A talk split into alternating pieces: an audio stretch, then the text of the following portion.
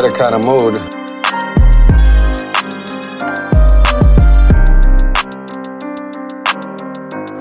I think Bigfoot is blurry. That's the problem. It's not the photographer's fault. Bigfoot is blurry, and that's extra scary to me because there's a large, out of focus monster roaming the countryside.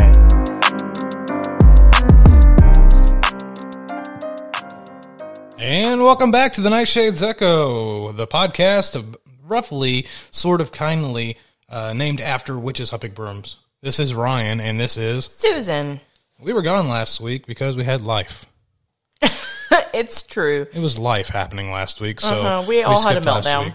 week. I pulled half of my hair out uh, and, and had almost three strokes. So Kids, don't don't do it, y'all. Just uh, don't do it. I've watched enough Mickey Mouse Club and Dora the Explorer to be uh, fucking write books about them. Probably. Um, and now my son has decided he doesn't want to watch Dora anymore, and we're like, what the f- what what are we gonna do? You would cry if you didn't have Dora on. Like he knew how to turn the TV on to get the Dora. And mind you, he's uh, not two years old yet. And we have a Roku TV, and he knew which app it was and how to get to it. Yeah, he's extremely smart. He knows what he wants, when he wants it, and he's basically got us wrapped around his little uh, fingers. It's uh, sad. So now it is Puppy Dog Pals and the Mickey Mouse Clubhouse. Oh, he absolutely loses his shit when Mickey Mouse comes on. I mean, he screams When- the intro when song. the, when the intro comes on, for some reason, there's a part of it. Also, the outro where they do the hot dog dance. He goes, he makes like it makes this weird demon possessed noise. It's he weird really does. He really does sound possessed.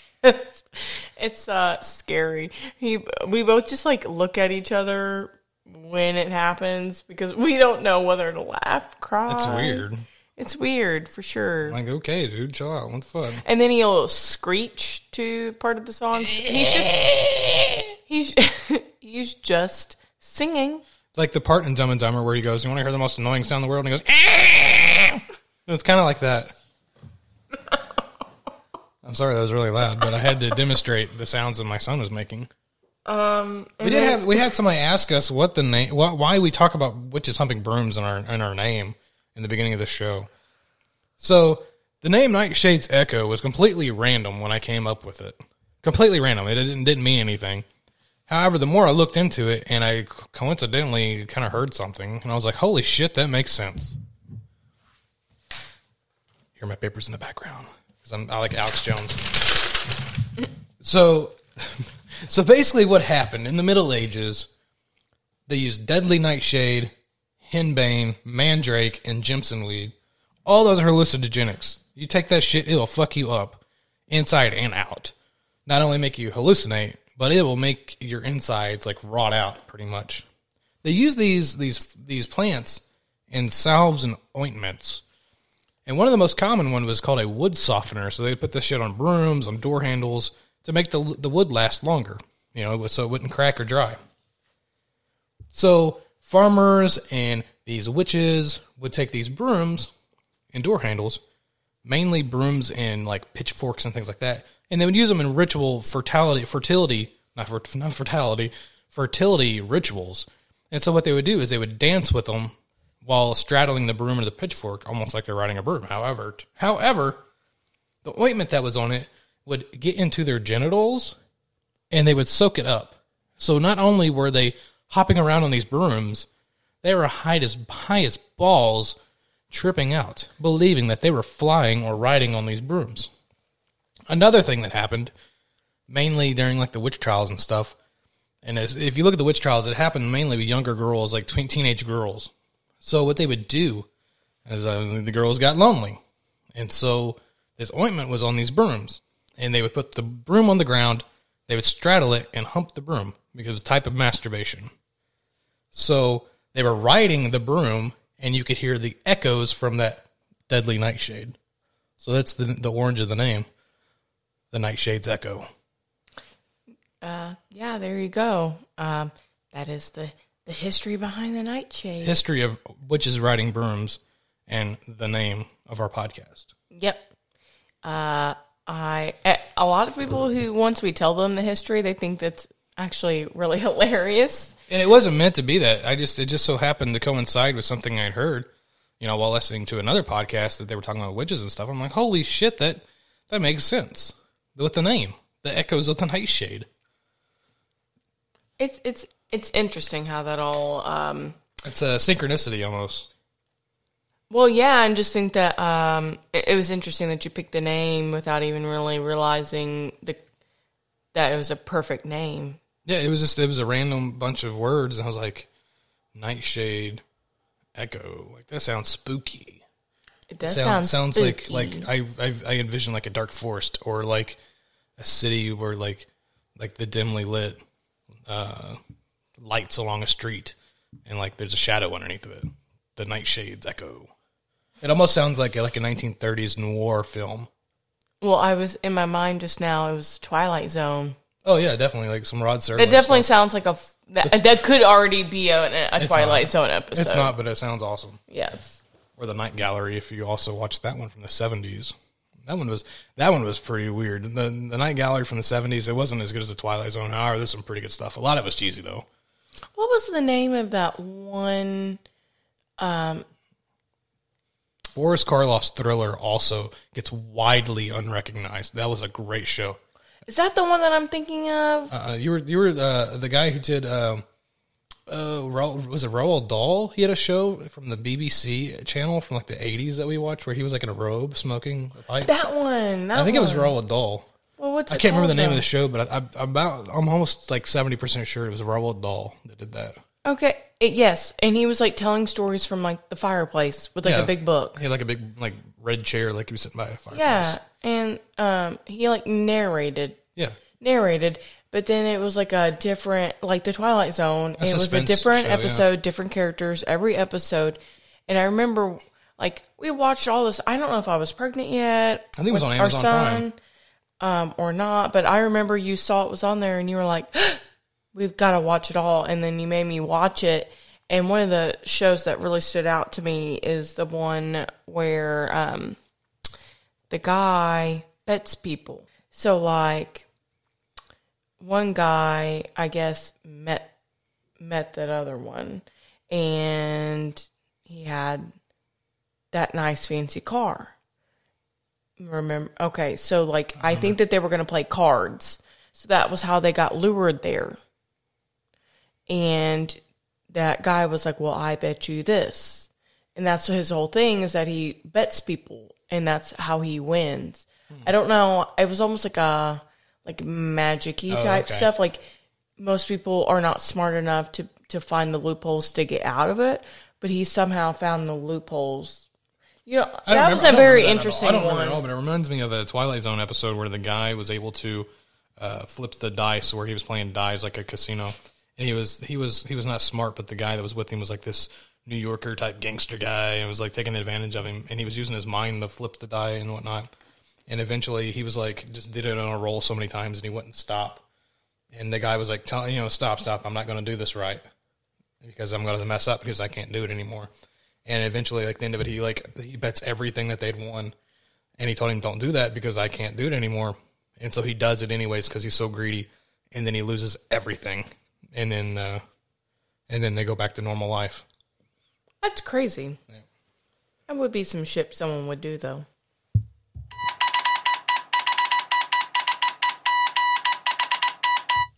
Breaking news this week: We got monkeys play games of pongs using only its mind. Scientists at Neuralink, it's a Elon Musk company, and uh, they have inserted a microchip into a monkey's brain. Now, when I heard about this, and I was like, you know what? I feel like we've they've been talking about this because I had like a weird deja vu moment. Like I thought that this had already been done. Like I felt like they'd already put a chip in there, but apparently not. This was just recent in the last like week or so. Um, the chip has allowed the monkey to play a game of Pong with only using his mind. Um, I'm guessing like maybe like a form of telepathy. Um, and and the chip was calibrated first with the monkey using the joystick originally to play the game, um, and then after a couple of minutes, um, they were able to get him to control it with only using its mind. Um, and he ended up getting very, very, very good at it. That's why they released the information because if it was bad, they probably wouldn't tell anyone. Um, and you can find a video of like the um, experiment that they did on YouTube searching monkey mind pong. And I believe we do have audio of this monkey. Oh, do and, we? and- yeah, and what he had to say about the mind pong.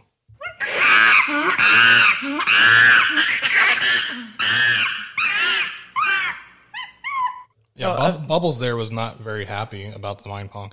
That sounded that sounded accurate. So basically, from what I, I I watched the video and it was really interesting. So they hooked him up to like this video game, and they had a joystick there, and they had taught him how to use the joystick to play Pong, and it's the Atari game Pong, like beep, beep, beep, you know, going back and forth. And he basically mastered it with the joystick, and they cut the joystick cord off, like there was nothing going to the joystick to control the TV, and they had already put the chip in him, and he continued to play, and so there's nothing moving in that except his brain, his mind, and he was he did not miss one. Like, I he was better than what I could have been. and that's fucking creepy.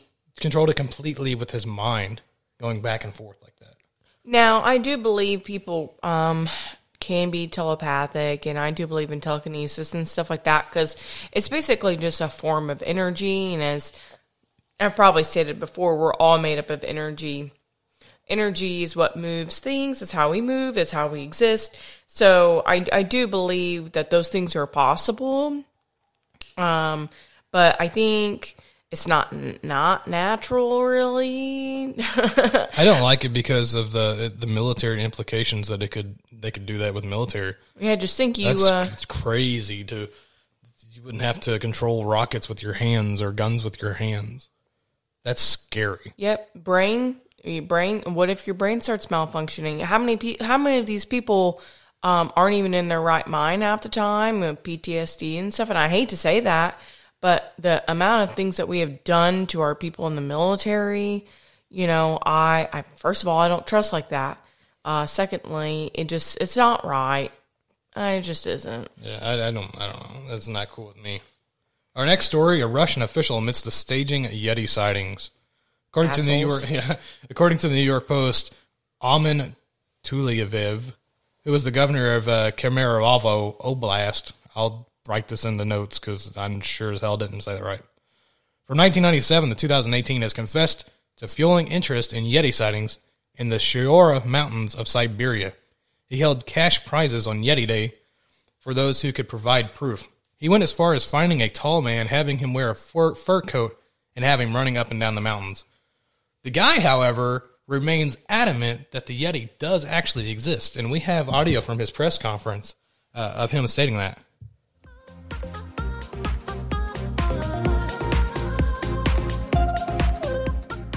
I thought that, that that added a little bit of insight to to his case there. I mean, what did you think? I mean, we are like we talked about this. I think in our very first show about people being uncredible with evidence, faking this evidence, and then making the whole subject, you know, uncredible.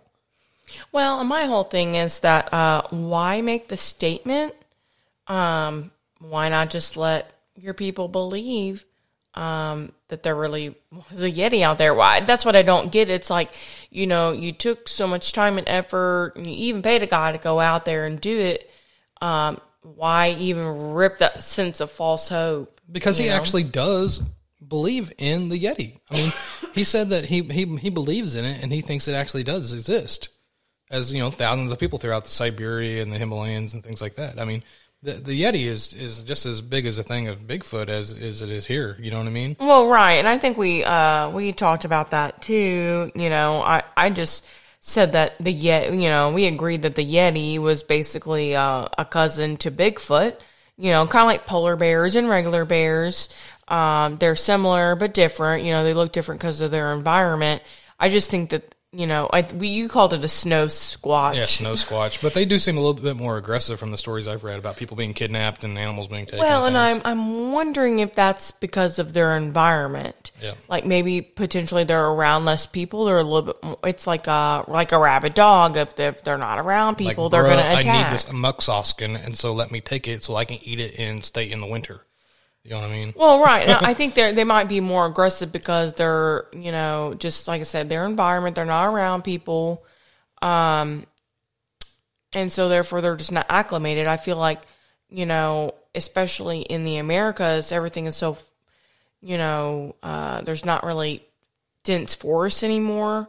Um, there's a lot of places where we've just forested so much that there just really isn't um, like we've disrupted their living. I guess you would say. Yeah, it's like animals, right? And so therefore it has to travel more, and I feel like that's why it has more interactions with us because. You know, our uh, camping grounds are a little bit more habitable than fucking Russia. Yeah, he's like, cash me outside. How about that? Oh my goodness. Um, moving on.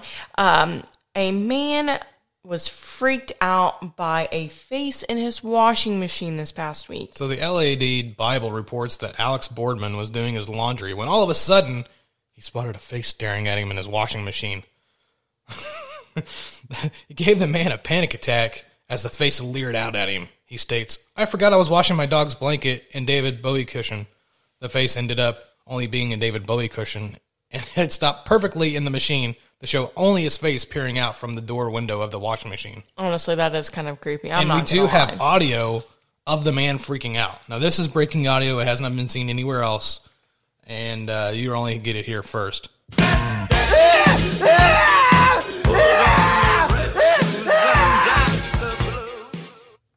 So that was audio of the man freaking out when he saw David Bowie.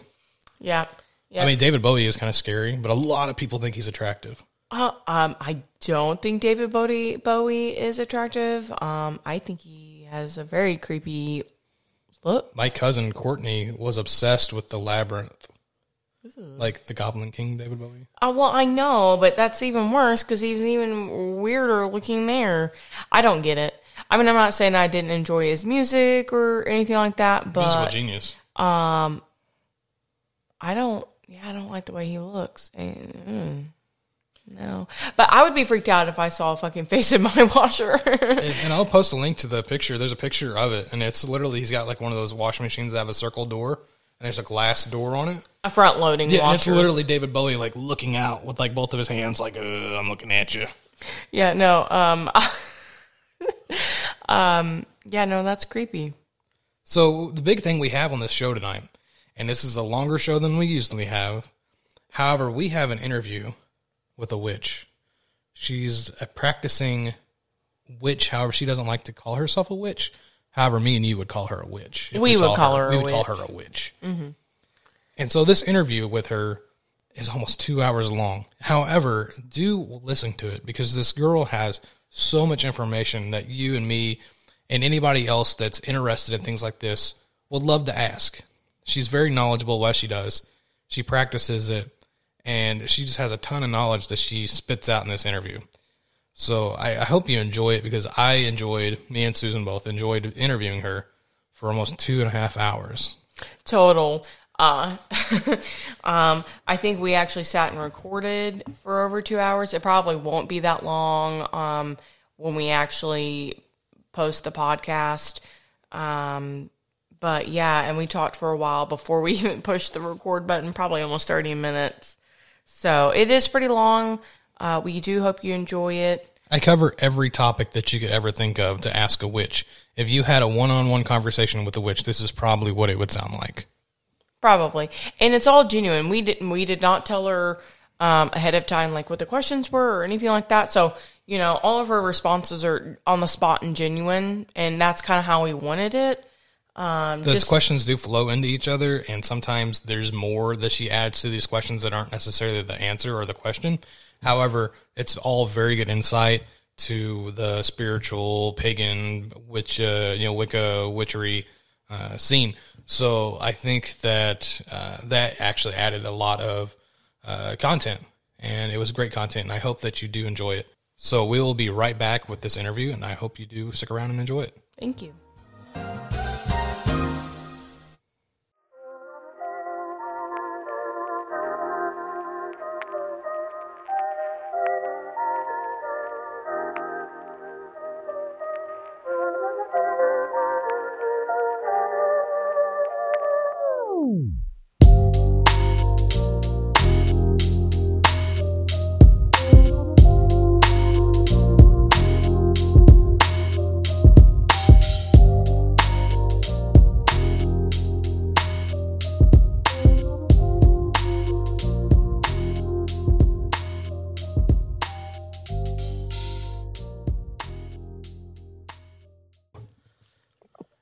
Back, everybody. This is the Nightshades Echo, and this week we have a special guest with us. She's a witch.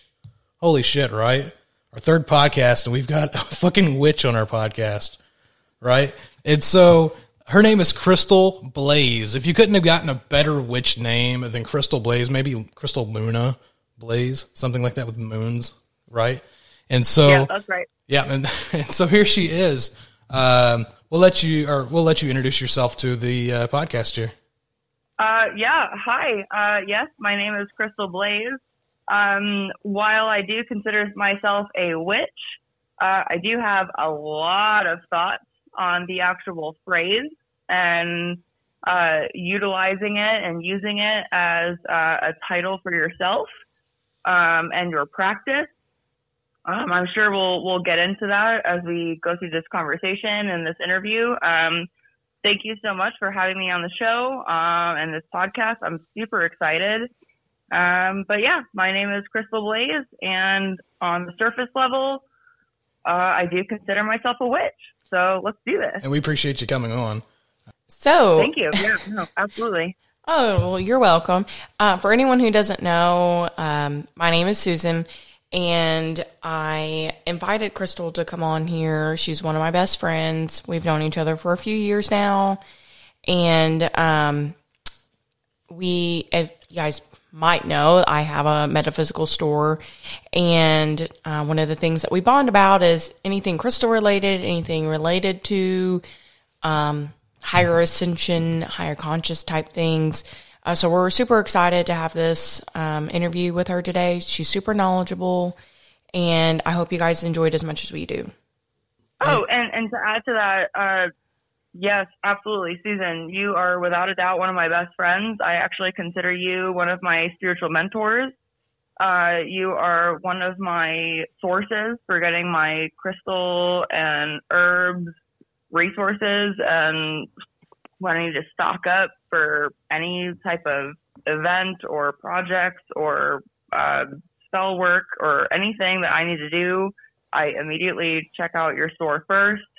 Um, Susan has been one of my absolute best friends through this journey, and I do not think I would be where I am today if I didn't have her. So having her on this interview as well and this show as well is, is very special to me. So I'm I'm very excited. Uh, we'll get right And into the questions. we'll get right into the questions. Uh, we've got a list here of like, I don't know, about 20, 25, 30 questions, something like that. Um, and we might not get through them, you know, based on how much Krystal wants to answer them. So our first one here is how long have you been into uh, so and so witchcraft, and how did you get started in the medical metaphysical witchery type stuff? Well, um, in all honesty, I believe that I've always been involved in it. Um, when I was uh, a child, my mother had an altar, and I didn't really know what it was or or what it meant, and she didn't really talk to me about it. Um, and I was always curious. Um, as I went through my toddler, uh, pre, you know, middle school years, teenage years, young adult years, whatever. Um, all of it kind of, it just, it was just stuff in movies. Um, to answer your question, I've been actively engaged in it, uh, what I would consider witchcraft or spiritual practice, um, for over five years. However, through that process, I've done a lot of work to realize that I've actually been practicing my entire life. So while I didn't realize it was an active practice, I was doing it. And through the last five years, I've realized just how ingrained I was without realizing it. And, and now I feel, even though it's only been five years, which might, some, some people might say that I'm a quote unquote baby witch. Um, that being said, it's not, it's not that I feel like I'm new to the craft. It's just I take it very seriously. Um, and, and therefore, yes, I- it's only been five years. However, I do feel like I have been practicing my entire life. So 29 years. Do you or have you ever ridden on a broom? Uh, I have three brooms in my house. I've taken photo shoots of me riding a broom. Uh, I do believe it's possible to ride a broom. However, I do not think that it's a actual feasible thing because if you are a true witch and you are a true spiritual uh, practice uh, person, I don't even actually know the term for that. Uh, riding on a broom is actually really impractical and uh, unnecessary. So I think that's a Hollywood thing. True, because we got cars. You can go a lot faster with those. Well, not only that, but if you're a true witch and you've done enough work, uh, you can just pro- astral project Astral, yeah. yourself to wherever you need to be, and you don't actually need to ride a broom. And that's actually, I was going to comment on that. I said, you know, I was thinking when you said that was, uh, I wonder if they got this notion, you know, of witches riding on the broom uh, from maybe them astral projecting that they were doing that, or something kind of like, um, you know, while people people can go to sleep and astral project and then you know go places and whatnot. And I wonder if that's not Well, had something I- to do with it. Well, the the broom itself, from a, a physical standpoint, uh, is is a tool in witchcraft and in spiritual growth. Um, especially because you want to pay attention to the materials that make the broom. So when you look back at the history of what makes a broom, obviously it's a, a basically it's a stick with smaller sticks. Um, the nature of it is clearing out what doesn't belong in your home, right? It's, it's cleaning, it's cleansing, it's it, you're removing the the things that don't need. you- You're removing dirt, you're removing negative energy, right? Like you're removing what doesn't need to be there. And if you look at the the material of it and things like that, a broom can represent a lot of different things from a lot of different perspectives. And therefore, the broom itself is a symbol of being a, a witch, which is funny to me because in my mind, it just represents being a human because who doesn't want dirt out of their house? Right. Who, who doesn't want a clean home? It's a metaphor. So when you look at a broom, you know, I it's always funny to me because I always think of the movie Hocus Pocus. And it's funny because, you know, uh the one gets the broom, the one gets the mop, and the other gets the vacuum. Mhm. And to me that whole concept is super symbolic of how what used to be uh, you know, cleanliness meets technology and how society has progressed. Because at one point in society, it was just, you just sweep. And then all of a sudden they were like, now you have to mop. And then society's like, well, now you have rugs and you have to vacuum. And it's like, oh my God, what's the next hocus pocus? You're going to have a fourth witch with a fucking Roomba? Like, I was literally going What do you say do that. They're gonna be literally. Uh, they're gonna be standing on a f- fucking Roomba. Right. And and they're Uh, going to be like, I'm loving it. just like, like, just spiraling around, like, Going around in circles, hitting trees. Yeah. and then all of a sudden they're gonna like hit a light post, and it's gonna be like error, error, error. It, it to me, it's ultimately all of it centers around cleaning your home is about removing what no longer needs to be there. So the idea of the broom is very symbolic. Um, so your question, have you ridden a broom? Uh, number one, yes, I'm a woman. So yes, I've ridden pretty much everything in my house at one point or another. um, I also, over six months ago, left a long-term relationship and have never lived alone outside of that. So yes, I have ridden a lot of things in my house, including my broom, because I'm a curious woman. I think that people should be. that being said, not in the sense of like I'm not practical magic over here, right? Like I didn't mount Practical my magic. broom and yeet Fucking myself to. Canada. Yeah. Well, this kind of plays into the next question. How does religion play in your craft and are you religious? And that could be, you know, any type of religion Oh, this uh, is my or just favorite or just spiritual. I do not consider myself religious. I consider myself spiritual. Um, religion plays a part in my practice in the sense of research, understanding, respect, and acknowledgement. I acknowledge, respect, and research every religion that I can, no matter what. Ultimately, I do feel that religions uh, and then the concept of them are guides for us to live our lives in whatever capacity we as individuals choose. With that being said, I have gone to many different churches, many different events. I've talked to many individuals. I intend to do the same because even if you talk to two people who consider themselves the same belief system or same religion or anything like that, they still have a different perspective. I agree with that. to me, thank you, Susan. To me, that is one of the things that makes being a human the most beautiful part of it.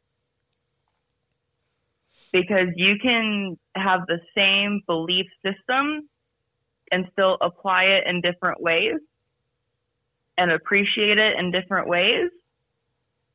That being said, I also think that that same concept can be applied on the negative side people can consider themselves a, a certain religion and uh and and and they can really do some damage to the world and to themselves and their families um and to others uh with that same concept it's just the the mere concept of coexisting with different belief systems different religions different spiritual paths and having that free will to choose and that mental capacity to associate and per- perceive it as whatever we choose as individuals is the is the true beauty of being a human is, is, what I believe.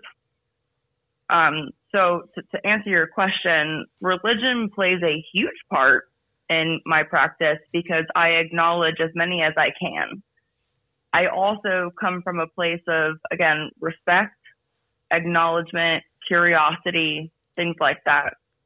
However, in my particular practice, I do not have a set belief system. I do not only work with Greek. I don't only work with Egyptian. I don't only work with Norse.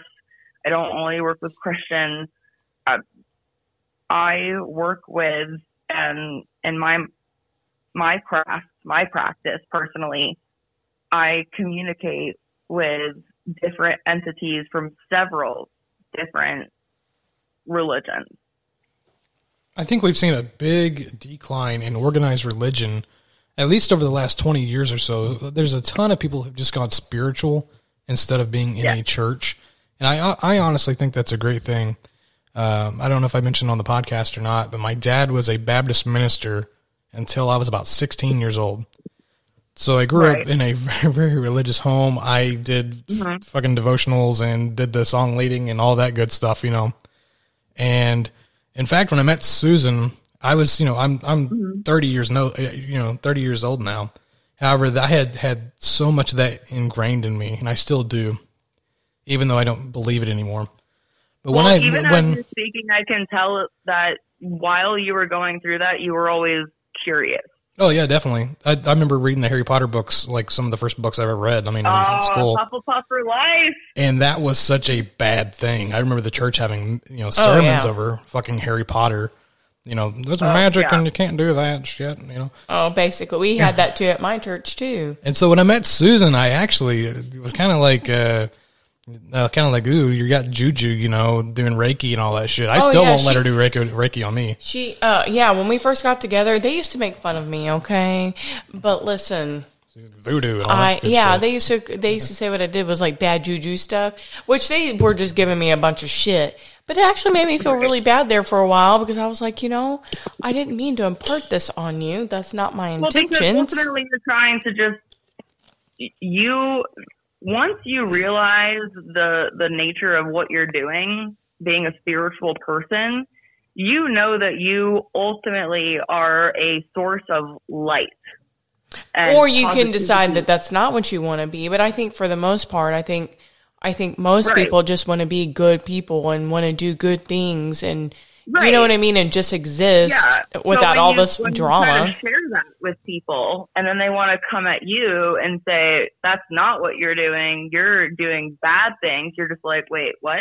No. And then you end up beco- becoming an introvert and going through, you know, all the human society associated terms. You know, you're you're an introvert. You're you know you're you're an ENFP or I whatever. Like you're just you're you're you're giving these titles or these labels of who you are and the reality of it is you just wanted to share what you know and because there's not an actual physical tangible evidence based scientific based whatever thing that can say yes this is real you are basically highlighted and titled and labeled weird. Well, that, and therefore, and, that makes anything that comes out of your mouth wrong. then and in in the church, you're taught not to question things because questioning things was of the devil, and so oh yeah, no, I, I there are three churches on this planet that I am banned from because I ask questions. I'm Um, interested to hearing more about this at a later date. Um, um, that is actually oh, I- really hilarious. yeah, bring it, bring the action. Sorry, TikToker. um, So I, I personally have been uh, dabbling more into just overall paganism um, as a cultural type thing. For me, I've got Mm-hmm. deep roots in Scotland and Ireland and Scandinavia and things Well, like I'm that. glad. I'm I'm I'm happy to hear you say paganism because one of the things that I personally have been looking into is whether or not I want to consider myself pagan or Wiccan. right. You know, Um, and there really is a difference. Hey, well, and- well, that's There that's, is, that's part yeah. of the question. That's part of the upcoming question, Susan. Shh. Oh, okay. No, ahead. No, no, no. That's that. that. I just wanted to make it known that uh, even now, five years of actual active conscious practice and 29 years of knowing that I'm, I've, I've been in it, uh, I still do not know which one I want to be involved in or if I even want to be one. I mean, at this current moment, I consider myself an eclectic witch because I pull different practices from different things, uh, which is why earlier, you know, I said respect and acknowledgement are the two most important things because as long as you respect it and you acknowledge it, you you're you're pretty much safe to to research it. It's not until you actually start practicing it uh, that that things can get a little dicey. Um, and I, I know there's a lot of uh, historic and uh, uh, uh, like cultural things. Uh, for example, um, the the term gypsy, right? Um, a lot of people are, you know, I'm a gypsy. The term gypsy is actually a culture and a group of people It's who ethnicity. yeah, they they they honor that very proudly, as they should. Um, I myself, when I first started this uh, journey, uh, obviously, like any millennial or person with access to the internet, uh, made an Instagram account, and my original handle was another Gypsy Queen because I thought it was a tongue in cheek thing because like everyone online is, you know, I'm a gypsy, I'm a gypsy, and I thought it was very tongue in cheek, you know, like I'm just another gypsy queen because everyone's like, I'm a queen, I'm a queen. Um, once I researched and heard that the term gypsy is a unique culture in Romanian history, uh, with people who still practice that with pride, uh, I realized what I was doing, and that meant that that handle, that name that I was using, that username, whatever that I was using, is part of the problem. So I changed it. Um, and so this whole concept of like, are you pagan, Wiccan, gypsy, you know, these are just words that are associated with cultural groups and belief systems that we are all involved in. And that there are people out there who are so ingrained in it who really hold it to heart. And those people need to be heard. They need to be respected. They need to be understood. They need to be when i say heard i don't just mean like just listen in a conversation. We actually need to give that energy um so i think that You know, I think you that actually is a great segue into the very next question. Um, what are your thoughts on the negative bias from the media about witchery, witchcraft, you know, paganism? Oh, Jesus Christ. Uh, for the record, uh, I'm just going to uh, pin in that for a second. Um, I say, oh, Jesus Christ. Um, if I say anything like that, it's not because I'm calling to him or anything like that. It's just society and my upbringing. That's like my go-to, like, oh, gee, oh, oh, fuck. Okay. All right. Well, oh my God. Like, I'm still I'm I, I'm a I'm a firm believer in uh, switch the perspective or shift it. Um, anyway, unpin. All right. So the question was, what are my thoughts on the negative bias from the media about witchcraft? Right? Yeah, or paganism, or you know, Or yeah. the whole the whole Um, shebang. I think that from a media perspective, my thoughts are there is a mass misunderstanding of what paganism, uh, Wiccan spiritual practice. I, I think there's a mass misunderstanding of what we really do. I, I can't tell you how many times I've told someone that I practice tarot and they immediately thought that like I'm a Satanist.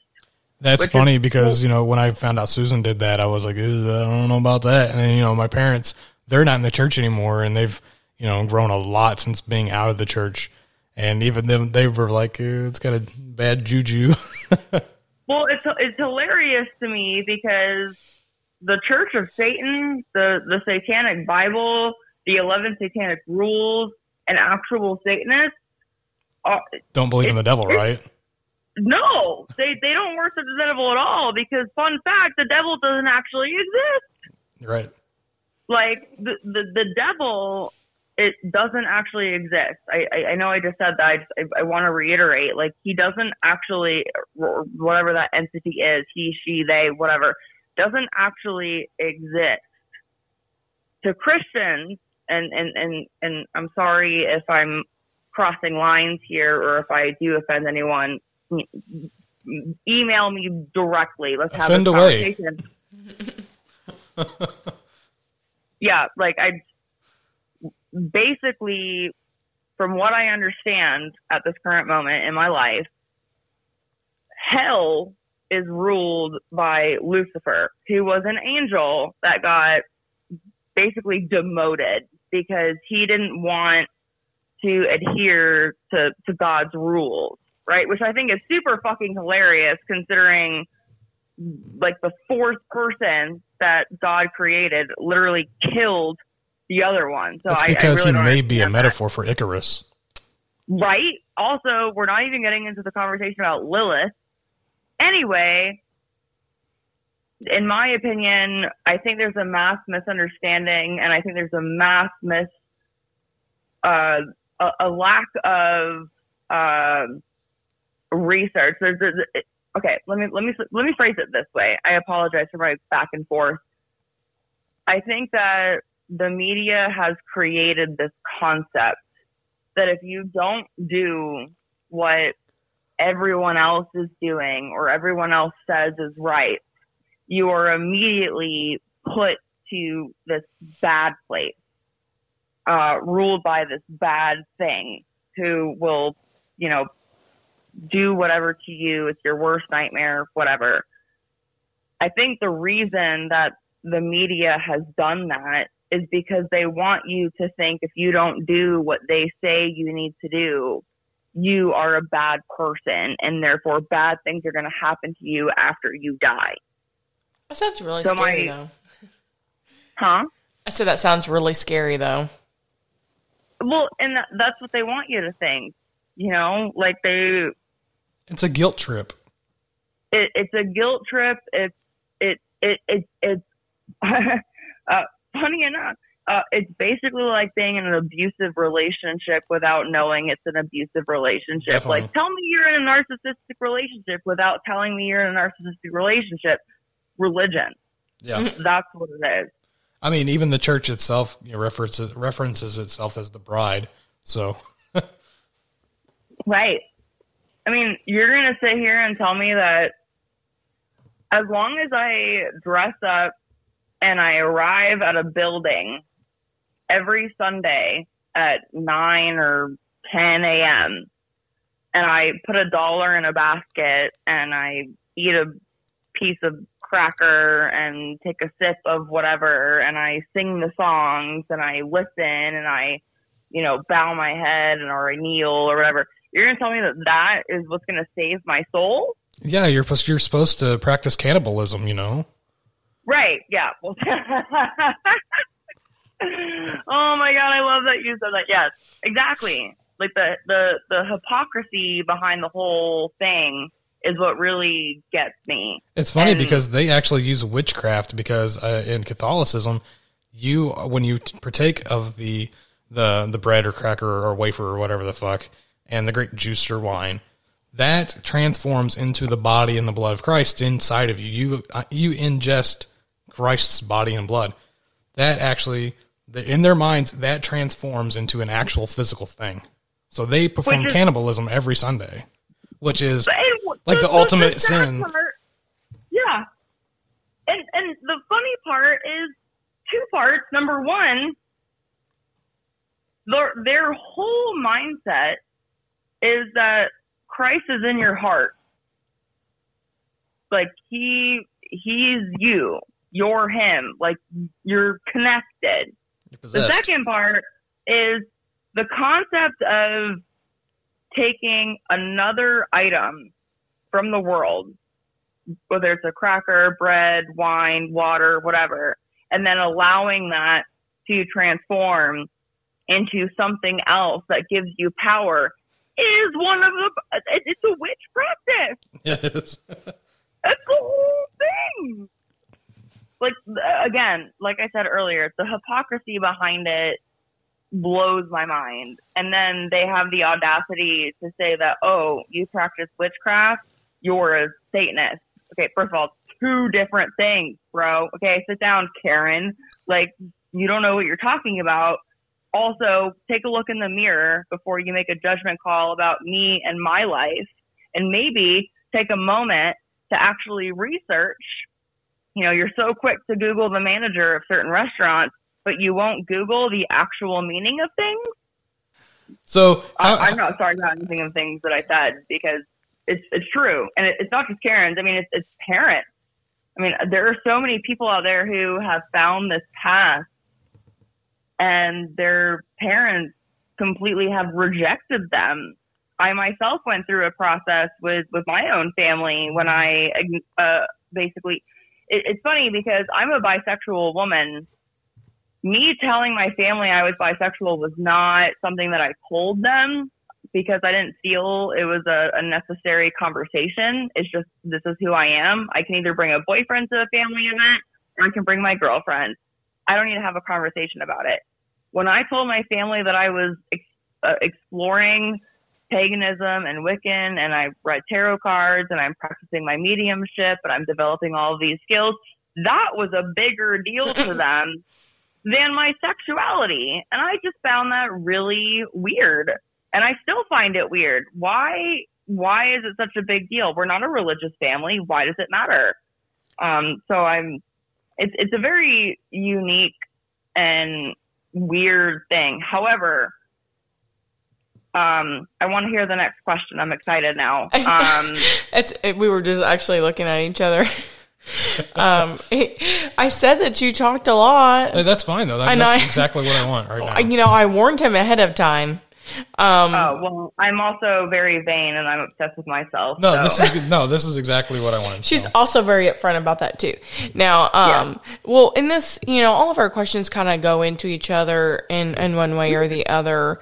Um, one of our bigger questions is, is how can you tell if someone who calls themselves a practicing witch is legit or not? there's a bunch of legit fake ass hoes that are protect, you know, practicing to be crystal gemstone witch Okay, people. uh, before I answer that, before I answer that, I just I don't know why I have. Well, I know why because I'm a practicing witch. Uh, what was the next question before I answer that? That is That was- the, yeah, next, that- that's the next next question. question. Oh, that is right. Okay, good. Um, um, I think it's right now. It's really trendy to say that you're a witch and whatnot, yeah, especially okay, on like Instagram and things like that. This is a great question. Okay, so number one, um, even though I consider myself an eclectic witch, I actually really don't like that term because in my mind and my belief system and the research that I've done, the term witch is like earlier we were talking about the term gypsy, right? Like it's a culture, it's a a process. It's almost like you have to go through a like you can't just like wake up one morning and go, I'm a doctor, right? Like you have to go through a process of education, uh, training, practice, you know, like you have to go through a journey in order to get that title. And that title is given to you by others who have done that. And for me, I simultaneously believe that we are all witches and that term itself to be an actual witch, you cannot actually claim that unless you go through that process on whatever level. Like if you want to be a Norse witch, a green witch, a sea witch, a kitchen witch, whatever, whatever. You have to go through that. We have a Um, kitchen so witch. Yeah. Well, yeah.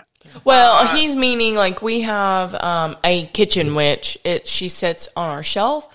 Um, a lot of times it's a some it, it they've been used in the past to um, help protect your home, um, to help Right. her like prevent house fires and stuff like that. So I really I we found one randomly. Like my I grew up, um, my stepmom. Um, I call her my mom, my second mom. She um, had a kitchen witch growing up and I always loved it. You know, I didn't know actually all that much about it. I just knew it was there. And then um, when she moved um, and I was older, I asked her about it and she told me more about it. Randomly, I found one at a Goodwill Bins in the St. ghetto Louis. of St. Louis. I mean, literally ghetto. I mean, this place, you got to wear gloves and stuff to be able to go and dig through this stuff. And it just was sitting there. And I think I got, I paid like nothing for it. And she's been like sitting with my plants on my windowsill, watching, making sure I don't have any house fires. so we snatched her. Nice. No, I, that's that's a, a that's beautiful. I'm I'm very happy that you went through that experience and, and found that because things like that happen uh, when you start to open yourself up to accepting the gifts and the signs uh, from the universe. uh, and and spirit and your guides. So I'm- I'm really happy to hear that you have that. Also, I'm gonna go ahead and send some positive vibes to your kitchen witch that you don't have any house fires. Oh yeah, same here. Now, um, I just want to touch on something real quick while before you you finish what you were saying, um, in regards to that you don't you call yourself a witch, but you also deep down don't believe that you're a witch. Sometimes it's it's almost easier just to kind of give like a blanket name because a lot of people just they'll ask, but they don't really Right. even really understand some well, of a those lot of people want to give themselves labels. I mean, we're from Well, a right. generation in a society where, like, are you male? Are you female? Are you a Hufflepuff or a Slytherin? Are you a, you know, where are you on this spectrum? What, like, everyone wants to have a label. Right. And um, a lot of people assume that I'm a witch. I do not believe that I am. I don't practice. I've never studied. Um, that's not something I've been interested in. Um, I mean, I do consider myself extremely spiritual. Um, I grew up in a Christian household and stuff like that. Um, so, but being spiritual I, is like a whole, it's its own thing. And like I said, I, people just assume that I'm a, I'm a witch. And I always have to correct people. And I'm like, no, I'm not. I promise. You know, and a lot of people do use it in a derogatory way. Oh, like, Yeah. oh, you're a witch. Ooh. You just know? like shiny rocks. Yeah. Yeah, and I love and I do and I love crystals and I um I did go through like a spiritual awakening. Um and you know I've went through a process, but I don't I have not been through the process of like researching or learning um the practice. And I don't know if that's something I I want to do at some point. Um maybe just to understand a lot of my customers better cuz a lot of my customers do consider themselves witches Yeah. but I just Well, I kind of wanted to put that out there because I I do think I get um um I do think people get a bad connotation with the term witch, and so some people don't even want to consider them that they don't want to say that they're witches even if they do practice because they don't want people to think bad of them. Um, which I think is kind of unfair because shit. Sometimes I look at Christians and I'm like, ooh, well, like, w- w- yeah. Well, and for example, um, two things. Number one, you can be a Christian and a witch. Like you can be both. Um, Do you really believe that though? And I and I say that just for the fact that um because most Christians wouldn't consider themselves witches because I- of how they consider that to be ungodly. So I don't I don't think you can be both. I think you can take away and say I have Christian values like don't murder people. However, however, I'd like to interject that Christians do use witchcraft in prayer and being Yeah, possessed they- by the well, Holy Spirit. I'm not saying that that's not true. whether they want to admit it or not. yeah, They don't definitely. realize it. I think we covered that. I mean, just a little bit earlier. Well, and like I said, I don't think that that's not true. I, I mean, when you lay hands, you're literally performing acts Magic. of magic. Right. You know, I lay hands Not only on that, people. but a lot of Christian holidays are actually centered from And we'll get pagan into that in just a minute. yeah. So, um, real quick, um, Ryan, I, I, I look forward to hearing your thoughts. Uh, Susan, my, my second thing was you, you mentioned like you are into crystals and you have your metaphysical shop. And I get a lot of my uh, crystals and, uh, and and things from you.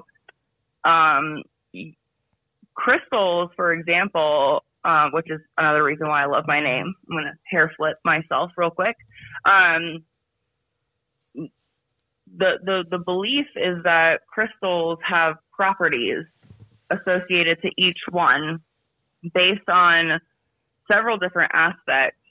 And Susan, you do a great job in your metaphysical shop and, and, and your personal like life and the way that you explain things, uh, where you acknowledge that your each crystal that you sell or, or you stock uh, has a property that you can that, that you do a great job of explaining the properties and the aspects and the things that the crystals can help with.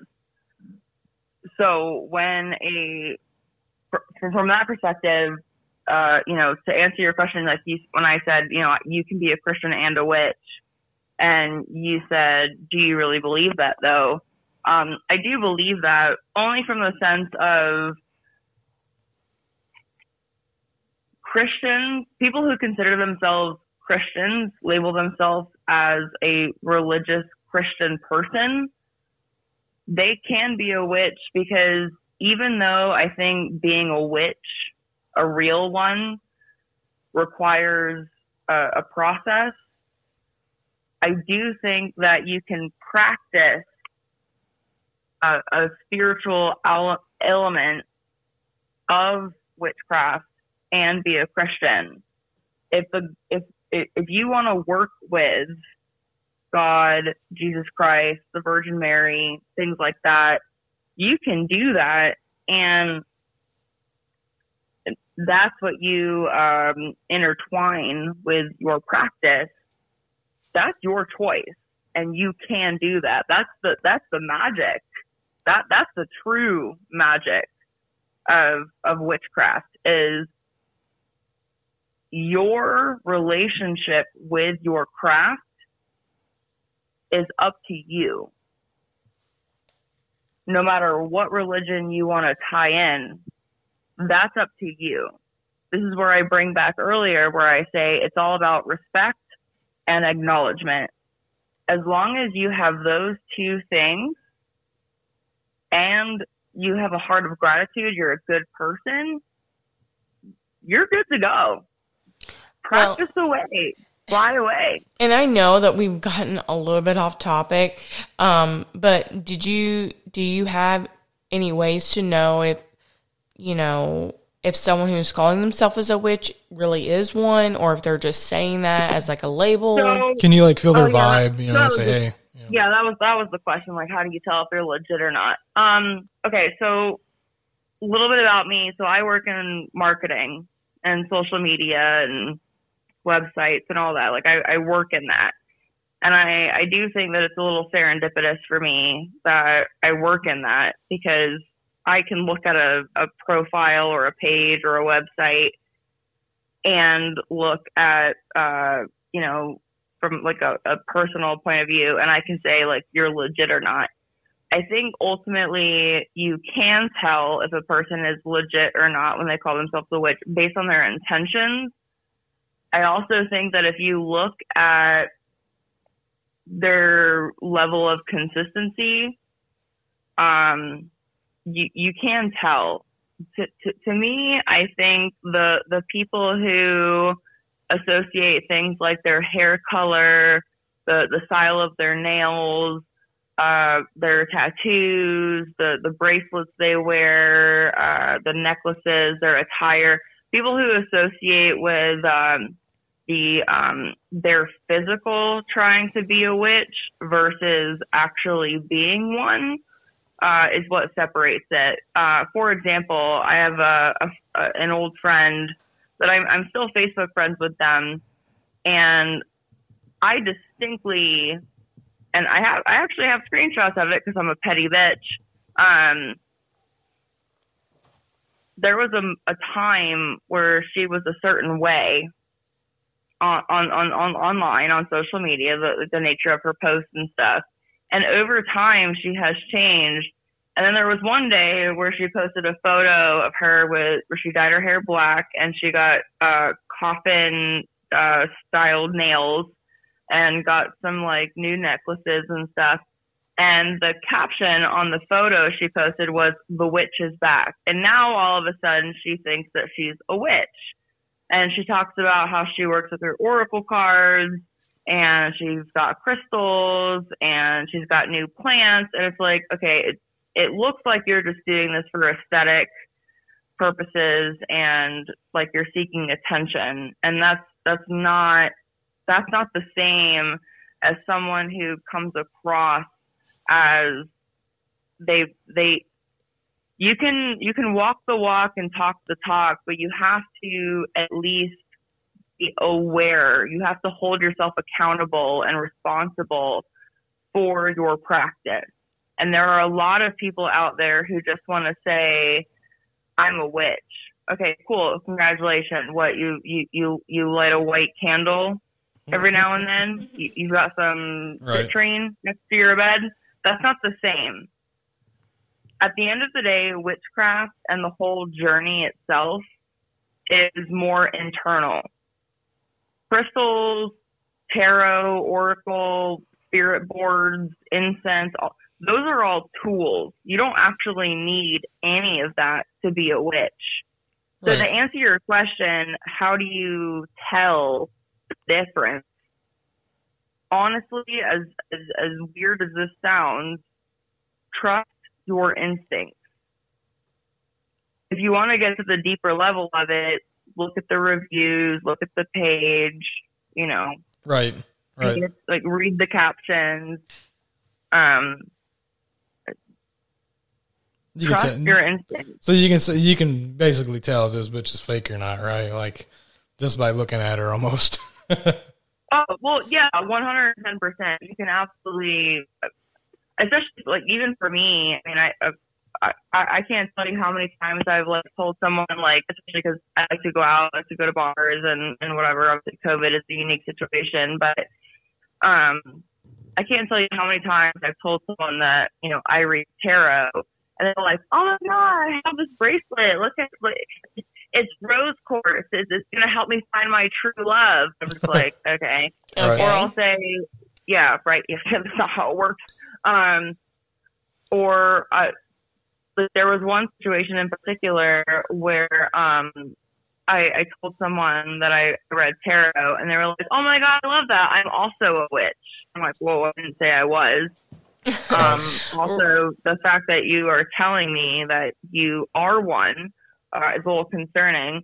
And she was like, "Oh my god, I I am so much a witch. I have this by my bed, and I I I I meditate and I do yoga and like I I, I spin my coffee to the right."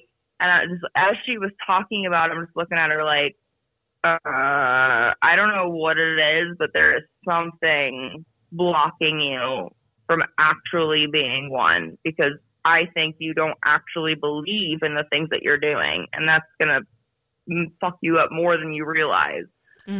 so do you celebrate any of the pagan holidays like uh Samhain or Ostara? Oh yeah, no, I I, I I I definitely celebrate the Sabbath. Um, I also uh, well yeah I, like yeah I, can, I I celebrate the the Sabbath. I also uh, work with the moon and and and her phases. Um, I, I do celebrate uh, as much as I can to the best of my abilities at that time. Sometimes I can't do everything that I'd like. However, uh, even as it's happening, even if I can't do what I want, for example, like Ostara, you know, you want to put, uh, you know, soil and an egg and put seeds in it and plant it. Even though I can't do that, the the concepts and the ideals that are stemming from what Ostara represents are mentally happening and I'm I'm really proud and happy that that just naturally happens for a lot of people.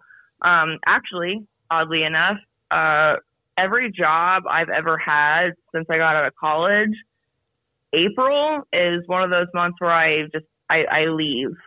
You Like know- every job I have had, April is when I leave, and the reason being is because that falls in Ostara, leading up to Beltane, and that is a time where you plant the seeds of new beginnings, and you get rid of everything else, and then you go into Beltane, and it's like this whole like upward lifting process, and I, again, like I said, I've been actively practicing for five years been involved with it for my whole life because that is a prime example of yes, I do celebrate the holidays. It's just like Samhain, for example, like uh, Sabbaths are not one day. It's it's several weeks, if not months, for each one. And I'm glad you pronounced this Samhain instead of Sam Hain. oh, that's a big reason why I refused to watch the reboot of Sabrina the Teenage Witch because they said Sam Hain, and I was like, "Excuse me." I've got like this kind of weird story that happened with us. So I've celebrated this last Halloween. We celebrated Samhain, um, and we didn't really get to do Yule because we were moving during the week of uh, Christmas. And then I did celebrate Ostara. And so on Samhain, we uh, baked traditional uh, like German cookies, the soul cakes. Nice. Yeah, And so, you know, we left the front the the door our front door was to the west or to the yeah, to the west. So you're supposed to leave your door open and leave, you know, like food out for your your your spiritual guests, right? And so or like your family members who have who have moved on.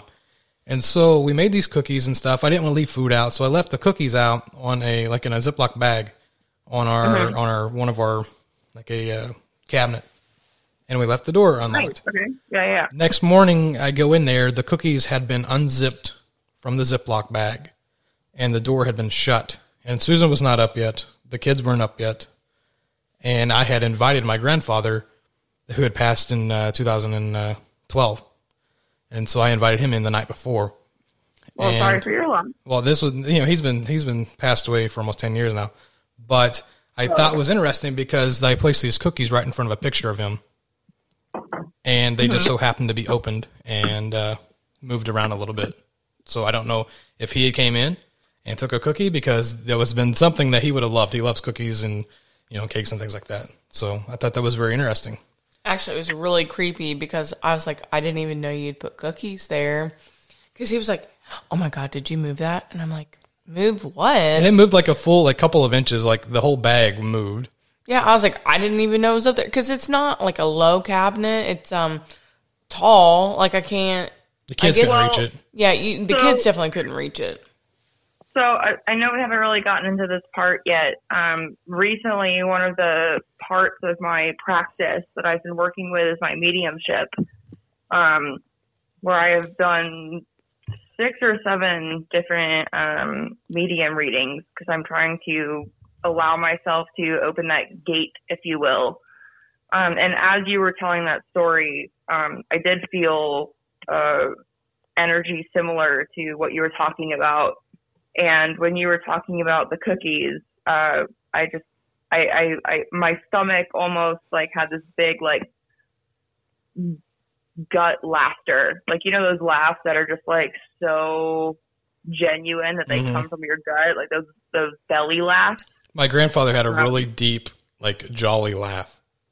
Yeah. he was very loud. Well, I love that you said jolly because one of the images that came to my brain was Santa, so that's fine. Um, big anyway, yeah, as you were talking about that, I, I did feel that. Um, so I, I, I don't. I, one of the things that I'm very passionate about is being careful of how I say things. Um, especially as a, a, a journalism major, words are very important to me. Um, communication is very important to me, and I, I, I take that seriously. Um, so when I have started these readings, it's been very interesting to me because when I do a medium reading, um, whoever I'm doing the reading for, uh, and whoever they're trying to connect with, you know, they'll ask questions like, are they okay? And it's like, well, that's like a very human society constructed phrase. Like, of course they're okay. However, that's that's not actually what they want to say. That's not what they want to communicate. Once you've passed, spirits communicate with us in weird ways because we don't understand how to understand them. Mhm. Um, so anyway, on to the next question. I just wanted to say that as you were talking about the cookies, yes, I, I did feel a male energy and this like guttural belly laugh. Um, and then I also felt like a little like not a like a punch, but like a little like uh, you know how sometimes like your your grand your your your grandpa will just kind of like give you like a little nudge on the shoulder, Mhm. like a little you know like I, I don't know how to explain it. It's like a little Yeah, like get it. yeah, um, I did feel that as well. Um, so, uh, to your point, and, and I, I love that you shared that story because things like that are unique and rare, and, and they're personal. Well, and to another thing, about more often. another thing that happened just here in April uh, with Ostara, we did get soil. We planted some plants um, out in the front yard, and uh, what was it like? Just a couple of days later, I got a uh, email. Okay, so I do graphics, and I had contacted a minor league baseball league about doing some graphics for them, just out of the blue. Like I was like, "Hey, would you might like this?" So they emailed me back, said, "Hey, no, we can't really use it at the moment because of how the league operates with its players. So there's like a contract rule where you can't do it." So we did those star. Went on. It had been a couple days later. He calls me on my phone because I left my resume just randomly. This this commissioner of the league. He's like, "Hey, I've got a job for you," and so they wanted to interview me. I interviewed him with him and a GM of one of the teams here locally, and I was hired as of this last week to be part of their social media directors, and uh, that was completely out of the blue, completely because I was not applying for a job. I was not applying for anything, and he was like, "Hey, I've got a job for you." Randomly, the guy didn't know me. I didn't know him, and now I am you know, not necessarily the director, but I am the head of the social media of this entire baseball league. And it's Nice. something I'm very passionate. I am obsessed with baseball. And it's been my life goal to work somehow in baseball with something I do. All right, go ahead. So that just so happened to coincide with what we did with Ostar. And I was like, holy fucking shit. Because not only did we have an, an interaction with Solon, we had one with Ostar as well. Yeah, within like just a Just within a, couple, couple, of days. And I Well, was not expecting it at all. though, Ostara, uh, again, Ostara is not just a day. Yeah.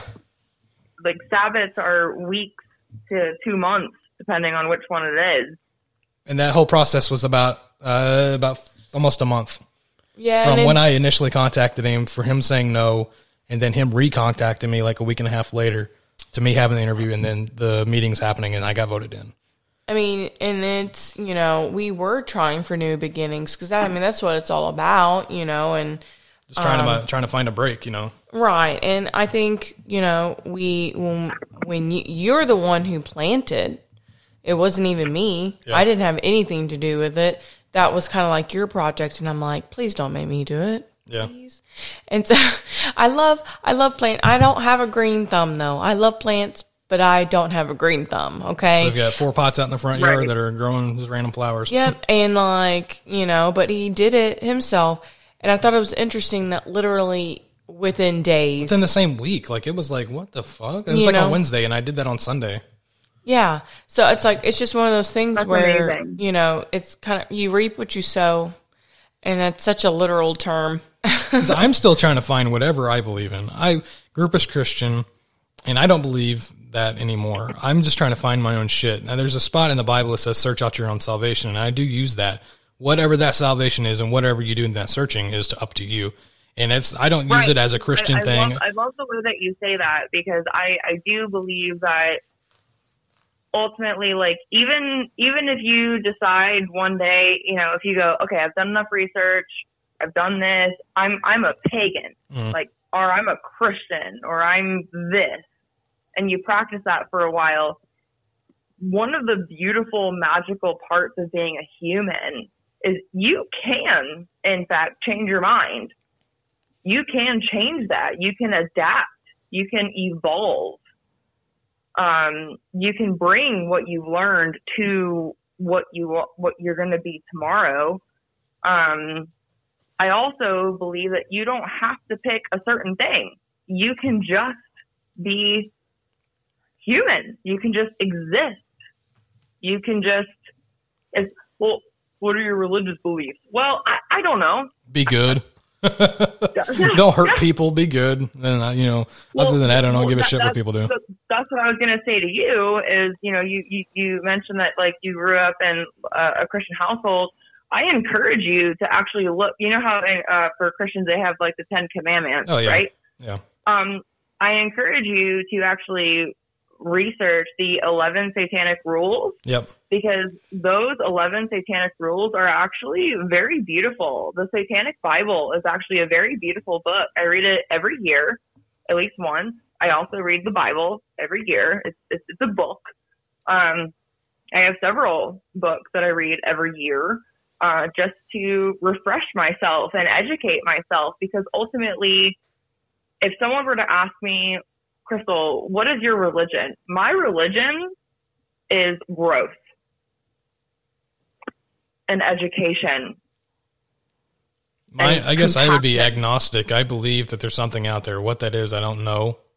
Oh yeah, I mean, I definitely You know I mean? identify myself as agnostic. Yeah. Uh, the so there's a higher power, but what the fuck that is, who knows, right?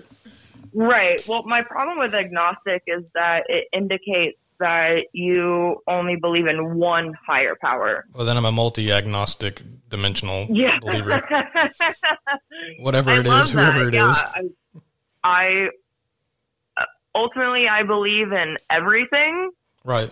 Uh, there, there's nothing that I don't believe in. Like if you walked up to me and you said there are aliens living on this little piece of rock, I'd be like, okay, They're called I Venezuelans. Where can I research it? What, what what do I need to know? The Um, I saw this thing on Facebook Venus. the other day. Um, I saw this thing on Facebook the other day about uh, Cthulhu. Um, and basically the concept was, uh, you know, it- I, actually, you know what? I can't remember. Hold on. The the thing was, uh, like if I was standing in my house and I I got off the couch or or out of my bed and there was a circle of ants and there was like this little piece of bread in front of me. Um, you know, what would I do with that? And the concept was if if humans, you know, gather around and present an offering, you know, what would you do with that? Like that's basically what gods deal with all the time. Gods, goddesses from any religious background. You, you, what would you do if you woke up one day and there was a a, a little koala bear giving you a, a bamboo stick? Like, what would you do? Freaks Like, the how fuck would out. you? Freak the fuck out. Oh yeah, no, I mean, i- i- it's any creature. I mean, that, that's why I. That's why I don't deal with the Fae because every time the Fae tries to give me anything, I'm like, nope. I I'm, I'm love. That's one of my absolute favorite things to look into is the Fae in general. Oh, Fae and trolls Oh, and yeah, you know it's the Norwegian magical, stuff. I love it. thing to research. It's just terrifying because It's again, terrifying. this is what comes down to. Uh, I know I repeat myself. Uh, respect and acknowledgement. The Fae is a beautiful, wonderful entity And they will fuck you up. uh, however, uh, their rules, the way that they work, the way that they think, we can't understand as humans unless we do the work to do so. So therefore, when they give you a gift and you're like, "Oh, this is pretty. I'm going to take it," you have no idea what contract you just signed. I like to believe Um, that the Spiderwick Chronicles was a documentary. Right? Yeah. I don't even know what that is. It was a great freaking movie.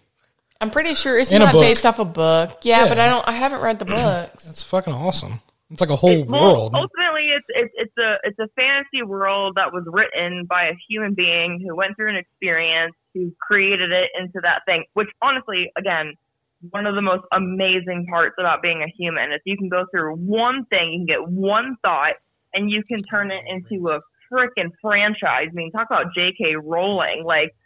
Yeah, I mean, I- we, I we love the Lord of the Rings stuff, you know, J.R.R. Tolkien.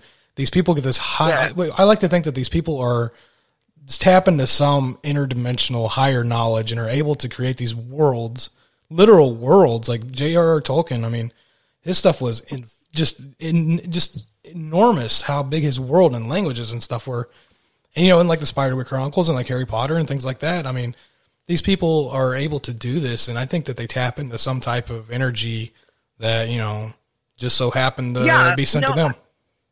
Yeah, 110%. I, I agree with you fully. I think that even if they don't realize what they're doing or, or, or what they're opening up to people, they are, in fact, portals for us to explore and question. Now, do you have an Um, altar with candles and stuff? Uh, I have several, actually. Um, I have what I consider my working altar. It's my one that I have my grimoire. Uh, I don't have a book of shadows. I have a grimoire that I make myself. Um, still a work in process, three years in. Um, I have that opened up on a nice little book stand um, and uh, a little tray with crystals. Uh, and above it, I have this little board uh, with like uh, hemp wire going across it with little clips. And I pull a card of the day and I clip it on there. Um, and I have some other little fun things for the season and whatever. Um, I have my uh, living room altar, which is my main one because I know that I like to entertain, so I like to have guests over. So that's the one that I want people to interact with or see. Um, so I've got like several decks, a couple of statues, etc. And then I have um, my main altar, uh, which I work with all the time. By the way, Susan, uh, my living room altar, the uh, cover of it is the cloth that you sent me. Um, Oh. yes, I yeah, I, I ensure that nothing blocks her image. Um, she covers it perfectly. She's right in the middle, and I have plenty of space on both sides. Um, it's it's it's actually really beautiful. Um, I I love having that.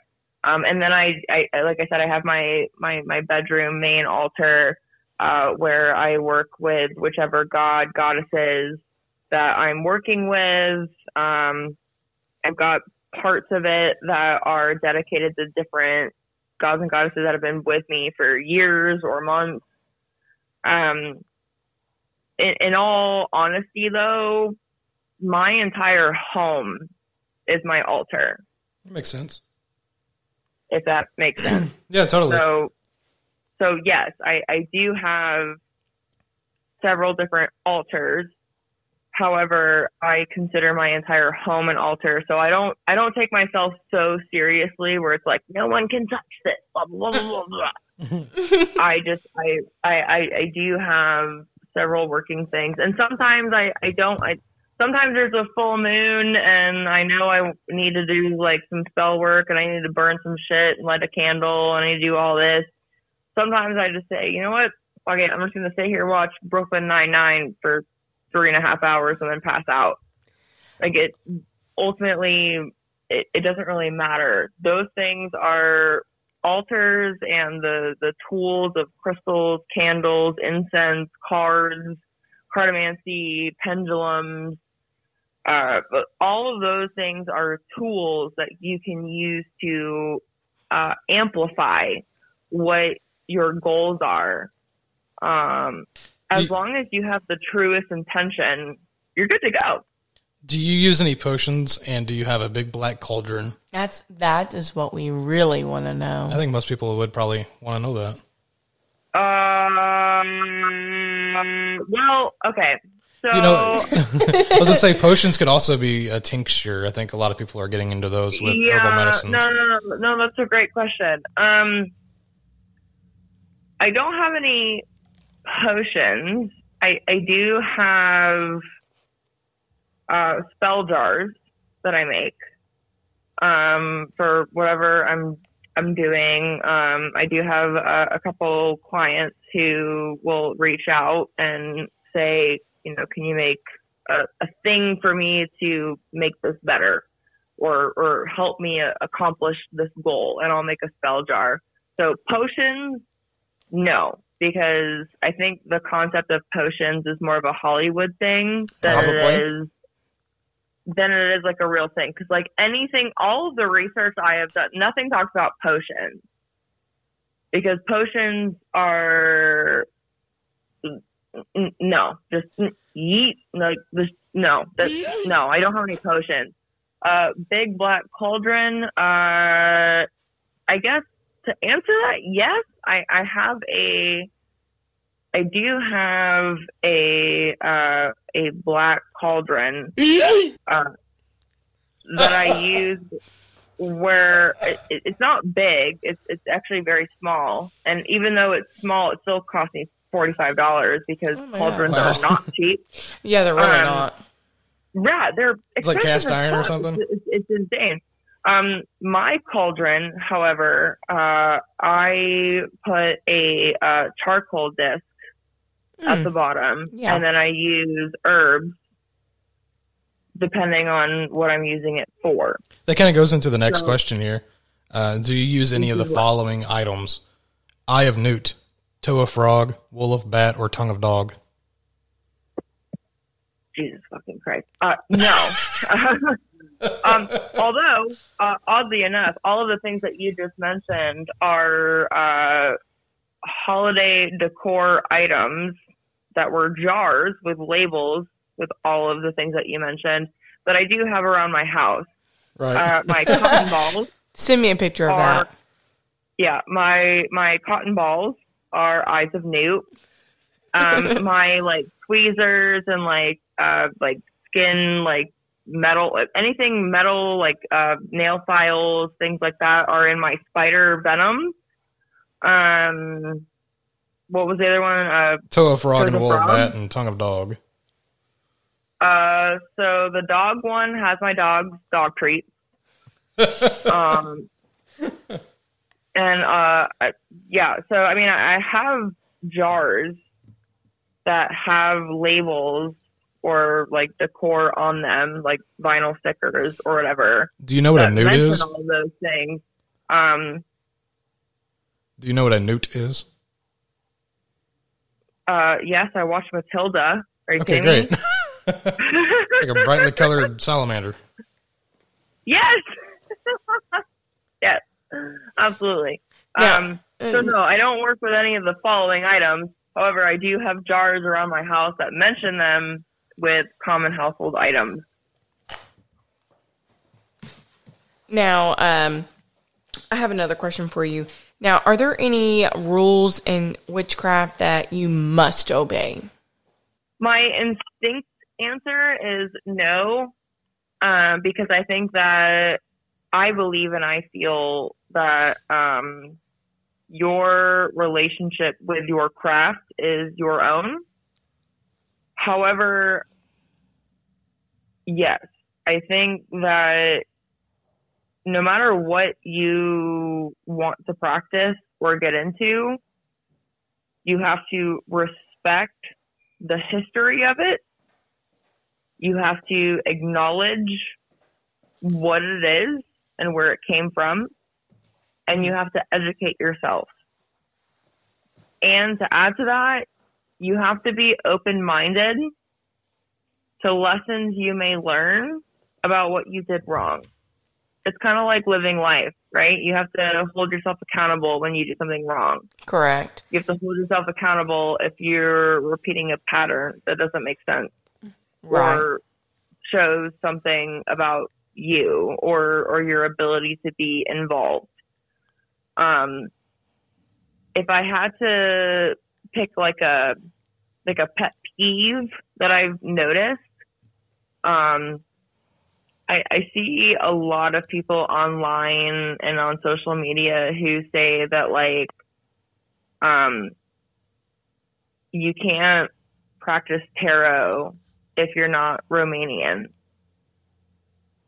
And that drives me nuts.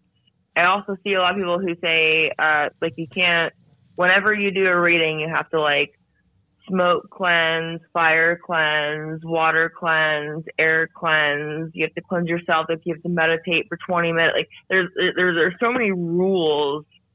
Um, and I, I, to me, rules, the, the concept and like the definition of rules contradicts what spirituality and witchcraft are.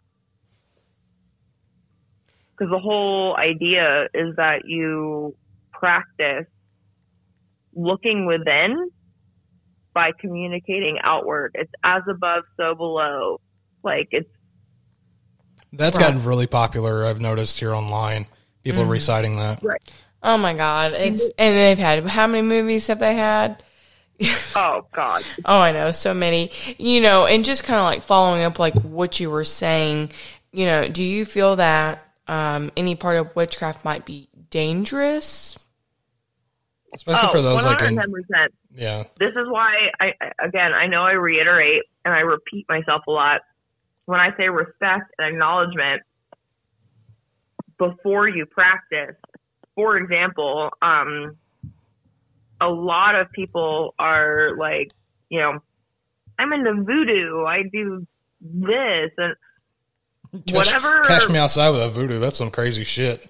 uh, again, it's because the it, it's crazy shit only because what you have seen is because people who post it online do not respect, acknowledge before they practice. Uh, they totally also think it's a joke. They they think that like oh uh, this is this this is a this conversation right now is exactly why even to this day I have not looked at runes. Runes are from a very specific culture. They represent very specific things, and I do not know enough about them yet for me to practice them or to work with them. That's smart. Well, you know, and I wonder, you know, I've had some suppliers that um in the past like I could get runes from, but like they never had a bunch of quantity and I don't know if it's because runes are dying out or or what. No, Um, runes themselves are definitely a, a an upcoming uh, tool because that's what I uh, associate with all of these things like spirit boards, crystals, pendulums, tarot, oracle. They're all tools.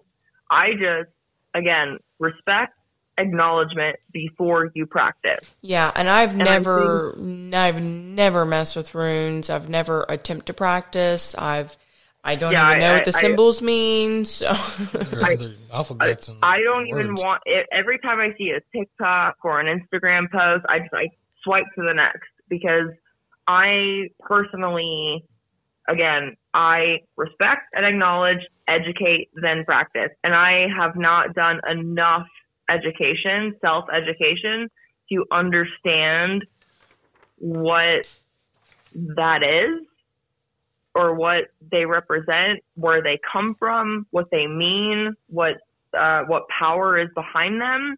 That I don't want to get involved in something I don't know.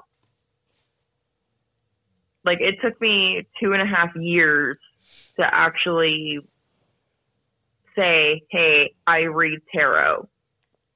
Even now, I am working on my mediumship, and I still don't want to announce it on social media or to anybody that doesn't need to know um, because I don't even know what the fuck I'm talking about. Like I, I I'm still figuring that out on my own, and I think that you know to to, to circle back to uh, conversations earlier. This is why I have a hard time saying, "Hi, I'm Krystal. I'm a witch." I don't like that. That makes sense. Yeah. Well, because then that's putting a label on yourself too, you know. Right. If you enter, if you walk up and say, "Hey, yeah, I'm a witch," that's what people are going to know you as instead of like, "Hey, I'm Krystal. I'm this." Oh, but you know what? I am also a witch. Not that's as a side thing, not as like a forefront Right. information type thing. Because when I think of you, I think of um, social media marketing, and I think of like you know your job and like what it is that you do. And then I I follow up with things like, well, I know she likes crystals and I know she likes to do tarot and all these other things, but that always comes after what I already know you as. Like I don't think, oh, Krystal, Right. she's a witch. Right. Well, and again, that comes back to that conversation earlier about like labels. Like people want to label themselves. Um, I appreciate Susan that you talked about like you know when you think of me, um, you're you're exactly right. You know, ultimately when when we um, okay, so a little bit of a side story. Um, the other night I did a journal prompt and one of the question was one of the questions was um, what do you want people to feel when they're around you? Um, and the first word i wrote was the word felt f-e-l-t i want people to feel felt when they're around me i want them to feel like i acknowledge them i hear them, I feel them, I acknowledge their existence. And with what you're saying and and, and everything that we've been talking about, that's ultimately like what I want people to come away from when they talk to me or around me, he, hear about me. I want them to feel like there is at least one person standing physically on this planet who acknowledges, cares, and supports your existence. Because there are a lot of people out there who don't have that, which is mind boggling to me. Um, I want to be that person. I will say this though, um, in my opinion and in my eyes and in my belief system, everyone is the most beautiful person I've ever met. That's right, Susan. I'm beautiful. You are beautiful. I tell you that all the goddammit. time. Oh, well, okay. Number one, let me go ahead and throw this out there because I'm a vain bitch. Uh, I am the most beautiful person on the planet. Uh, that being said, again, everyone is the most beautiful person on the planet because we have the most beautiful experience that we all chose on some level to be here. And that makes you beautiful beauty is a like the term itself is a society created term that continues to change. I mean, you know, in the 1950s, beauty was one thing. In 2005, beauty was one thing. 2020, beauty was one thing. It's an evolving term with perceptions that we apply to the term. That's on us. That's on us as a society. So yes, to me, everyone, every single person is the most beautiful human on the planet. That being said, number one, again, vain bitch. Uh, I am the most beautiful person on the planet. And beauty is not about looks. Beauty is about intention. And that's where the witchcraft comes into play. Next question, let's go. Yeah, I was just about to say uh, this next little list here are some like quick fire type questions. Uh, you can go as little or as in depth if you want to on these. These are like bring it. probably common questions that somebody who knows nothing about witchcraft and only has seen it on TV or in movies would ask. Okay. All right, bring it. One, do you worship the devil? No, because the devil doesn't exist. Uh, I acknowledge Lilith. I acknowledge Lucifer, and I believe that uh, worshiping the devil is not an actual practice. Next, Do you worship nature? yes, I acknowledge it and I work with it every day in some capacity. Might not be the capacity that Pinterest or TikTok or Instagram tells you, um, but I do worship it in the sense that I appreciate it and I love it and I am grateful that it is involved in my life and I am grateful to call my planet Earth and Mother Gaia. Next. Do you put spells on people? No, I believe in free will and I believe in choices. Do you dance naked under the moon during rituals in the woods? Uh, once it was a unique experience, and I do plan on having a yard in my house one day with a privacy fence so that I can do that. We talked about that beforehand, and I was like, you know, I was like, She said you probably had. I was, I was like, people do do this, so probably. Well, in all honesty, it's not about doing it because of any spiritual reason. It's just as a woman, especially, and even as a man, I would imagine being fully naked outside is a is, is a weird experience. Have you ever Um, seen the original Wicker Man? Not the one with Nicolas Cage in it, but the original 1970s movie. Uh, no. Go watch it. It's great. Um, it delves with a lot of the pagan uh, rituals around May Day. What's it called? The Wicker Man Wicker Man. has Christopher Lee in it. So there's a part, there's a lot of nudity in that movie, and it, which is kind of shocking for the age of it. Uh, but there's a lot of the dancing around the maypole while nude and things like that. I think, yeah. yeah, I think if, oh, God, if people have never seen that movie, definitely check it out. It's it dives into paganism. I mean, it's it's kind of like a, an intense, really scary movie, I but did watch uh, Midsommar, and the maypole scene really pissed me off. Well, this movie is the paganism isn't in a in a good in a good light. However, it does Cool. do a pretty good job of uh, showing some of the rituals and things like that. Uh, number five, what does your pinnacle mean? What is what? Your pentagon or pentacle? I'm not sure exactly what the uh, person Uh, who wrote oh, that meant. pentacle. Okay. Yeah, Uh, pentacle. well, uh, two things. Number one, um, from a uh, card reading perspective, pentacles represent um, abundance to me, uh, Mhm. which I Same here. whenever I do reading, huh? I said same here. Yeah, out of girl. Well, you are my mentor, so that makes sense. Um, I always communicate with my clients and the people that I'm reading for that abundance can mean different things to different people. Um, abundance can mean you are, if you're a clock collector, abundance can mean clocks. Uh, if you are a money person, abundance can mean money. Uh, if you are a shoe person, you know, it, it, abundance is whatever you decide it means. To to me, pentacles represent that. To add to that, that's just from like a card standpoint.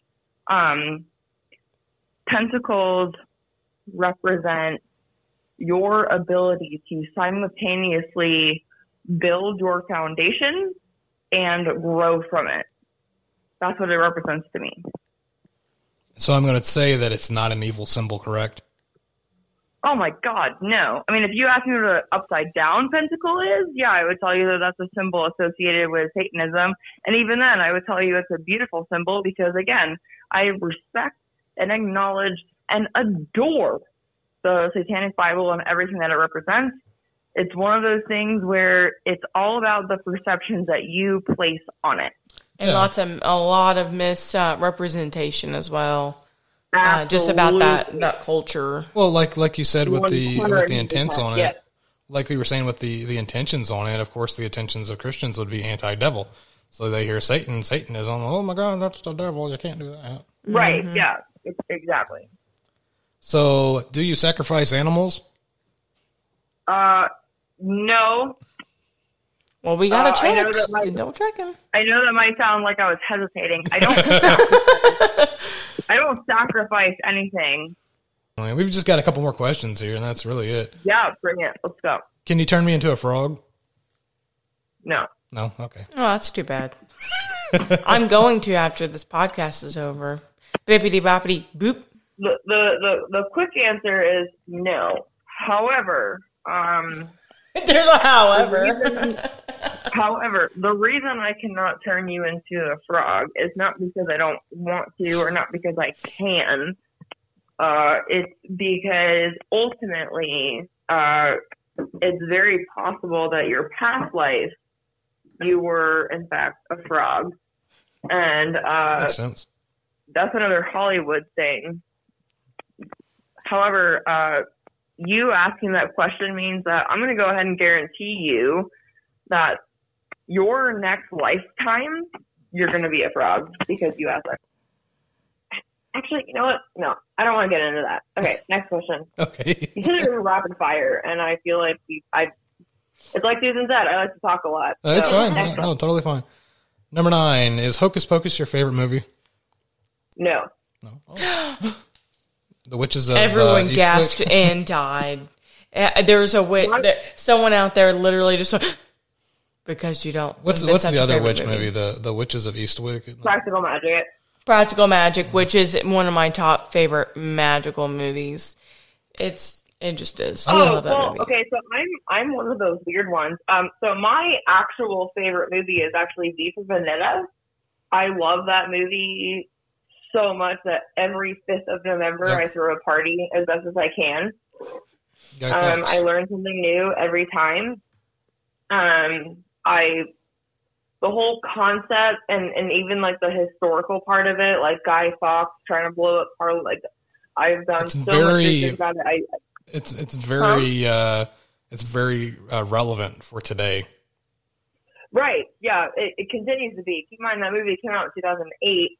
Um, I adore that movie, and it is my favorite movie of all time. The soundtrack, the actors, I love Hugo Weaving and the way that he did uh, V. I love Natalie Portman, the way that she did Evey.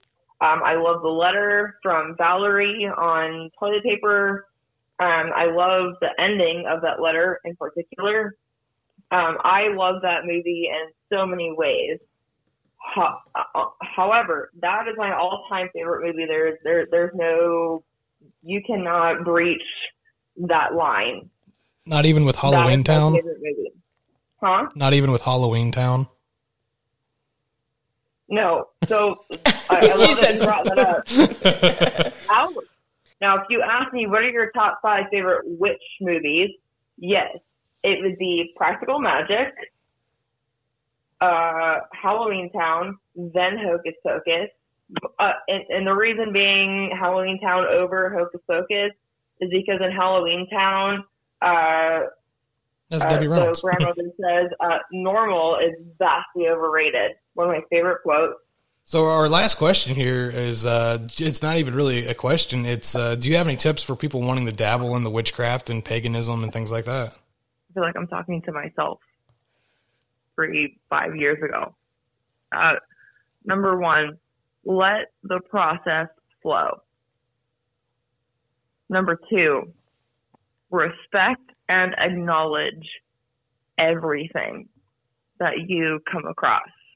Number three, research as much as you can to the point where you feel empowered enough to talk about it.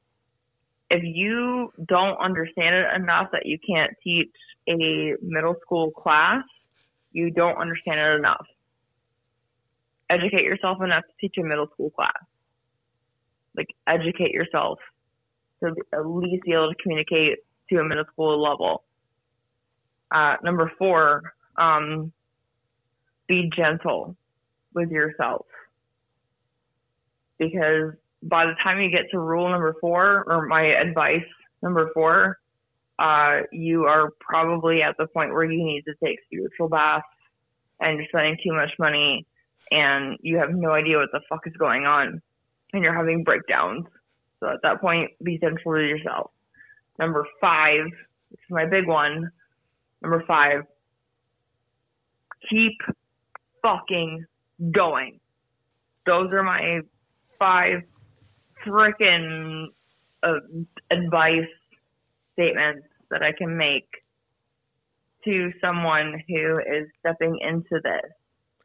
If if any of that makes sense, I wish I Yeah, wrote totally those makes sense. down. I was going to say that I, I really appreciated the advice because I'm sure that there's um, probably going to be several people who who are going to listen and you know And would that- appreciate anything that you have to share as someone who has been actively practicing for five years roughly and someone who has been living it even unknowingly for way longer than that you know so even if you are a baby witch there's there's even babyier baby witches out there you know You have experience and for you to Yeah. uh, help others with that, I mean, I think they would appreciate your advice. I mean, just from what we've talked about tonight. Uh, it's definitely something that I intend to um, put out to the universe and put online and in social media in the ne- foreseeable future.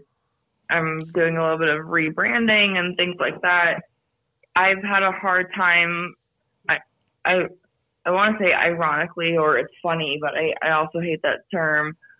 In the beginning of this entire conversation, I said that like I have a hard time with the term witch. I have a hard time putting out what I consider myself and the information that I'm comfortable putting out there. That being said, I keep seeing uh, a lot of people do something, and I just I feel like it's wrong, um, and that's hard for me to watch. I, I do intend to put content out there on social media, on the internet, and and things like that, um, to talk about a lot of the things that we have talked about in this call, this podcast interview. and I'm so excited to see what you guys do with all of this. Uh, I can't wait to hear it back. I, I, I really have enjoyed this. Anyway, so I, I uh, are, are those all of the questions? It is. That is that is the end of the questions. Yay! Oh my got through all goodness. of. And just think, we've been uh, recording for two hours and uh, About 10 six and a half minutes. Um, and we talked for almost 30 minutes before that. And I feel like we probably could have gone longer because, you know, we all like to talk. Right. Um, but I, I really appreciate having you on here. But anytime, anytime that you would like to come on and talk about whatever, uh, you know, anything dealing with anything spiritual and metaphysical, anything like that, you're more than welcome. Uh, we always uh, we don't struggle for topic ideas, but uh, it's usually a last ter- last minute thing that Well, we you know coming up with seem like- topics. Like Ryan, you also seem like the kind of guy who's down for uh, a, a verbal, uh, not fight, but a verbal confrontation, and I love those. Don't you do it. So uh, Yes, I'm I, I always so uh, all I do all day long is listen to podcasts about paranormal, spiritual type Bet. stuff I'm, I'm all so day ready. long. And so, I'm any so subject, anything, let me know, and Right, we'll well- go. Hey, I appreciate it. Thank you so much. All right, this has thank been you. awesome. Thank you. I had a great time. All right. Thanks, Krystal. We'll talk later. Absolutely. Sounds good. And we'll be right back with the rest of the show. Thank you for listening.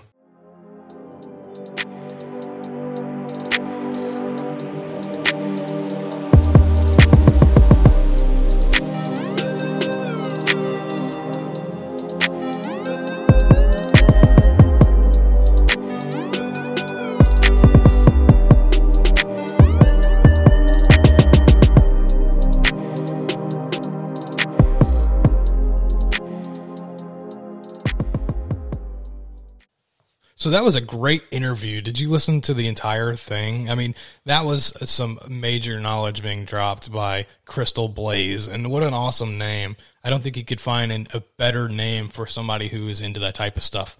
Krystal, you know, like a crystal ball and then blazing like fire. By the way, she wants to emphasize her name's Krystal with a K, not yeah, crystal with with a K for all you out there listening. Like like crystals, like the hamburger joint. yes, like that. Except better because she's not a hamburger. She's not a hamburger. so we'd like you to check out all of our links in the show notes. We've got Patreon, we got our Facebook, we've got Threadless. You want a, a, a fucking t-shirt with a spider that has the body of an ass and it's pooping green acid slime? Uh, I do not. It's called the Lufferling and it's an Indian mythological creature. I thought I forgot about that. I want a contest with this picture and you can get it on a t-shirt. Now you can get a spider with an ass with hairy balls It almost it. looks. She thinks it looks like balls, but it's a hairy ass. With I don't legs. care what you say, but that's definitely a ball spider with a hairy ball spider. There's also a, a, a shirt of the melon heads. They're like rednecks with major hydrocephalus. Oh, you can also get um, shirts with our logo on it. Yeah, if our you guys logo. are, you know, we love that logo. Um, it's got a tree with you know alien in the in the background picking someone up. There's a shirt of the Rougarou. I forgot what is the Rougarou. The look Rougarou like? is the like the Louisiana Mississippi swamp werewolf uh, skinwalker. Yeah, Okay. they're they're badass. We should do a show on them, We should. That should be our next topic. Is the Rougarou? and that can be found on Threadless.com. Yep. Yeah, and everything. Go get your shirt. Yeah, I think they're like fifteen bucks starting out. You can you can get any type of garment. You can get a shirt, you can get socks, you can get a backpack, you can get a skateboard. It's not Hoodie. a garment, but it, you know, sweatshirts. Tank tops. And what's cool about this, it's it's all done by local artists, and we get a cut of that, and they get a cut of that. Yep. Win win for everyone. You, the win for us, a win for Threadless. And so for those free three, market. yeah, and it's like And three local business, wins. small businesses. That's awesome, right? Yeah, we like small business. We, I also have another podcast that I have not plugged on this. It's called Worthy of the Hall. If you like baseball and statistics and trying to find out people who used to play but didn't get the recognition that they needed, you know, probably were Hall of Famers, but nobody ever fucking talks about them. Go to Worthy of the Hall. That also can be found on Apple, Spotify, any other streaming platforms. Yep, we're on most platform, most major ones. So iHeartRadio. I'm pretty sure Pandora. Amaz- Amazon Music. Technically, like that's what it's called to to find their podcast. Google Music. Um, All you have to say is, "Hey Alexa, play the Nightshades Echo." And it'll take you to us. You're welcome. um, I did just want to say that, um, again, we know that this was an extremely long podcast, way longer than what we normally do. Um, but we appreciate every single one of you taking the time to listen. Um, and if you would let us know either on, like one of our streaming platforms that you use, um, if you did listen to it all or what your thoughts were about having this interview, you know, we'd like to have more interviews in the future. And you can email us at nightshadeechoes at gmail.com. Tell us what you think. If it was like a bunch of bullshit, tell me it was a bunch of bullshit. If you liked it, if you liked Krystal, if you like us, let us know so we know. Yeah, let us know. Leave a review on Apple. That helps us out so much. Well, right. And the more stars we have, the more um, People can see us. people can see us. It's, you know, just like when you're scrolling, the first thing you see is the stuff with the best reviews. So, you know, your reviews count. You don't even necessarily have to type anything. I think usually you can just leave stars. Um, and if you have any issues with our podcast, definitely let us know before you leave us a bad review. Leave us a bad review. I just want a review. I don't even care if you like us or not. If you're like, hey, those people are stupid and ugly, leave us a review so we know that. Okay. I'll yeah, take it to heart. Take that to heart. And I might you. cry. We're not gonna cry about your shitty review if that's what you think about us. also, also, which is pretty cool. I want to give a shout out to our pizza bros out there in Italy that are listening to us oh, absolutely. Uh, And Italy Canada. and Canada. and Spain oh yeah, our Maple Leaf friends. and England. yeah, um, I did want to We had somebody listen to us in Manchester, England. we have had more, which is random, more international uh, like downloads to the podcast than like our, Our friends local. and family. Our friends and family don't give a fuck about us, but yet our Italian bros do. So Yeah. shout out to my pizza friends out there and my maple syrup bros. All you are cool, and we appreciate it uh, just extremely much. Uh, you know, you were talking about that. It, they must know that we listen to the Italian radio. I listen to Italian shortwave radio. You guys are repping Shania Twain over in Italy at at like two three- o'clock in the morning. Yeah, three, two, three o'clock in the morning. You know, we hear you over there. We hear you. Damn, I feel like a woman. Feel like a woman. Do do do do do do do. But yeah, so shout out to all you guys. We do appreciate it. I know that we skipped an episode last week, and we hope to get back on track. Life got in, got in a way. That's just how it is, guys. Just bear with us. We got kids, We got two baby kids. Well, not their babies, but baby kids. ba- we got two baby babies, and so they uh, they take up a lot of time. Yep, and, they're sometimes yeah, and sometimes my son doesn't sleep. He don't like to sleep. And he screams. So if he's awake and he knows you're on the phone or you're trying to do something, it's just like meltdown central. So yeah, last week at like 9:30 I was like, "No, we're going we're going to bed." Cash me outside. How about that? Yeah, we're go- we're going to bed. And so that's what we did and then we didn't want to just post something in the middle of the week and then have to post again a couple days later. So we just waited a couple. It would fuck days. up the schedule, and I don't like that. I just want to have it on even weeks, or you know, if, if- say if we did it like during the week, it'd be like on Wednesday, and then you'd have to do another one on Saturday, you know, Sunday. And it's, it's, it's just not that's not cool. It kind of throws everybody off, especially like me, who I, I listen to a lot of podcasts, and if it's in out of order, then it messes up the rest of my podcasts that I listen to. So Yep, you can't have that. yeah, we love y'all. We appreciate it. Thank you very much for listening, and we'll catch you next week. Bye.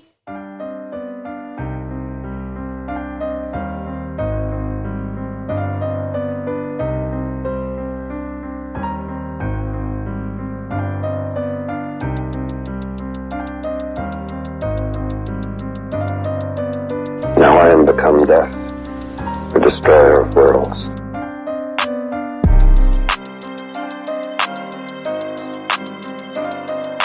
We all go a little mad sometimes.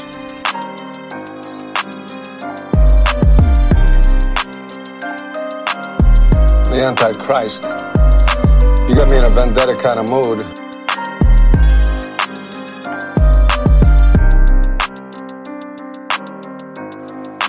Bigfoot is blurry. That's the problem. It's not the photographer's fault. Bigfoot is blurry. And that's extra scary to me because there's a large, out of focus monster roaming the countryside.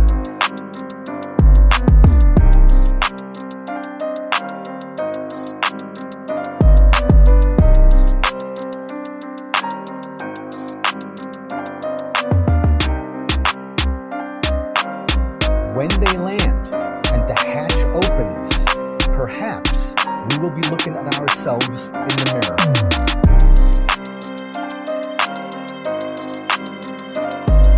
I, I kind of thought it was people at first, you know, off like that. But of course, when they when they appeared there in, in front of me, um, it was the most shock I've ever had in my life.